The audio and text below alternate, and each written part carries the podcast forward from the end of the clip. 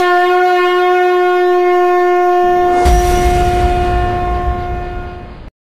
are listening to the Agastya R.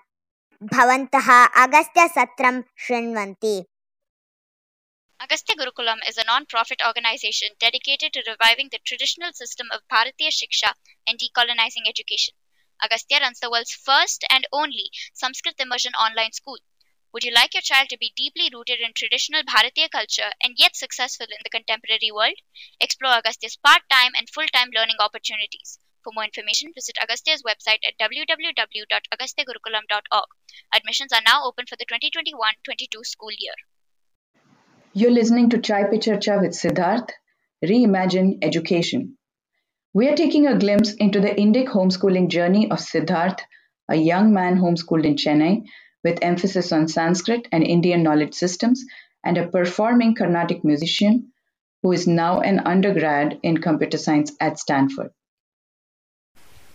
So, um, what would you say that you learned and at what ages specifically? Uh, in terms of the standard subjects?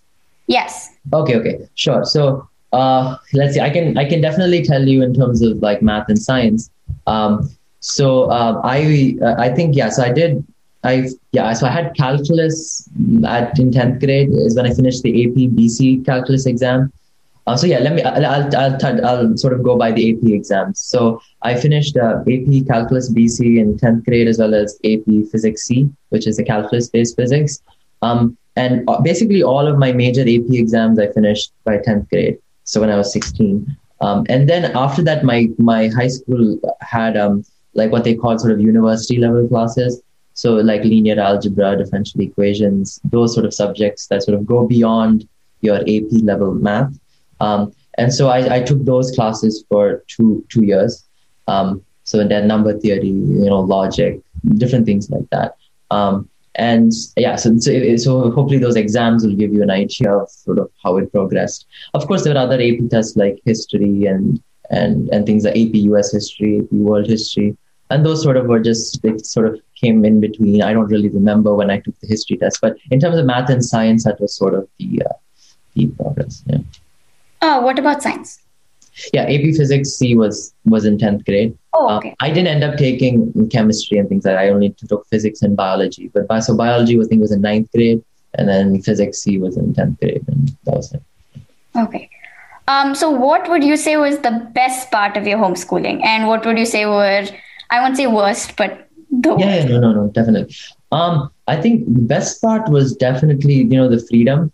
I mean, because I mean, you're not constricted by an eight-hour schedule, right? As you would normally be in school. So if if if I if I if I wanted to you know get outside and play, I mean this is obviously at a younger age. Um, I I could if I I could put the effort in and finish fast, and I would have more free time.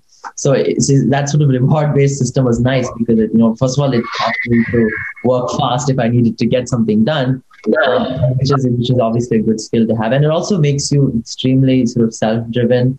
Well, self driven in the sense that it uh, it makes it's because see a lot of uh, kids I meet in college actually have a hard time with the whole online school thing because of this whole COVID, only because they don't have experience working independently on their own, um, like when sitting in a room looking at a computer. Because you know all their life they've been in school and they've been driven by a teacher or you know whoever is sort of driving the instruction. Whereas for me, I have to be self motivated. Otherwise, you know, I won't get anywhere because I have to be the one on top of myself, sort of making sure that I get certain things done. So skills like that, that I think homeschooling really helped me with and sort of gave me a leg up and came to college. Just getting things done, being sort of self-driven, um, self-motivated. Yeah. Now to the uh, million dollar question. Hmm. What about friends? So, how was you know socializing? Did you have friends? Did you play regularly? So yeah, this this is a question I get a lot, um, and uh, honestly, I don't really understand it to be frank. Um, but eh, but in, in another sense, I do because yes, I don't have the the standard like sort of thing of socializing, which is being in school for eight hours a day with twenty nine other kids your age. Um, but that's just one kind of socializing that yes, I didn't have. But is that necessarily the best? I don't know. I'd argue it isn't. Um, so because I was homeschooled, so for instance, we would go to a lot of Carnatic music camps in India. Um, so these would be like you know weeks, two weeks of time that we would take off, go to a place, So uh, there was a there's a village uh, in near Kanchipuram called Tennangur, um, where they would have music camps every year for two or three weeks. And so we would go. I would go there on my own, live there, uh, learn music with other children who learn music of all different ages and backgrounds. Uh, to me, that is a lot more enriching than just sitting in school with a bunch of random, uh, you know, other 13 year olds. Um, and and I think because of uh, because I was homeschooled, my peer group was like extremely sort of focused around the things that I also did. So whether it was music or Sanskritam and things like that. So it's it's a, it's a different kind of peer group.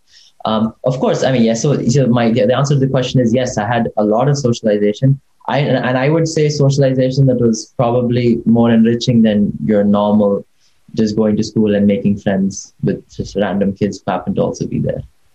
Yeah, I get what you mean because at school we are just exposed to a bunch of people and we have almost no choice but to be friends with them at times. Yeah. Whereas rather than friends who have the same interests as you, the same, like, yeah, that makes sense. Yeah. So you did something that is very unusual for an Indian kids to do. You took a break here. Yeah. When did you take it and why? Sure. Um, so I took a gap year at the at the end of twelfth grade before I went to college. So, so in the US, when you apply, you can uh, you you apply to college at the end of 12th grade, um, and you have an option to. So once you get admission, you have an option to defer that admission by how many ever years. Um, so I I yeah, so I got into college, and then I deferred my admission by one year. And during that time, I um, went to a place called Chhattisgarh, uh, not Chhattisgarh, Bilaspur, in, in, in the state of Chhattisgarh in uh, central India. Um, and I went there because there is a uh, there's a very famous uh, Vyakarana Pandita by the name of uh, uh Pushpa Dikshit Mataji. So she uh, is in the in the Sanskrit the Vyakaranam field. She's considered to be one of the, sort of the foremost Panditas. And so I and I had known about her uh, for a long time because uh, another person who I'd met through Samskrita Bharati also spent a year um, or more there in in the in that Gurukulam. Um, and so I decided that once I finished um, my high school, uh, I would just take a year off because I wouldn't. I felt like I would never ever get the time, you know, once college started to spend invest the time and learn Vyakaranam in a proper setting. Because you know, once college starts, you know, then you have to work, you have to get a job, and it just it never ends. So I thought before I started that sort of rat race, I would sort of take a step back and then go to this Gurukulam and spend a year learning um, Sanskrit Vyakaranam. Um, and yeah, so that's what I did. Uh, I went there. I lived there for uh, more than a year, about yeah, 12, 13 months. Um, and yeah, and before I went to college, so it was yeah. So that was that was sort of the the idea behind the gap year. And you just had your seat at Stanford waiting there for you. Yeah, yeah, yeah, yes. That's wonderful. That actually sounds super. I don't know. It was. I really liked it. I might do that myself now.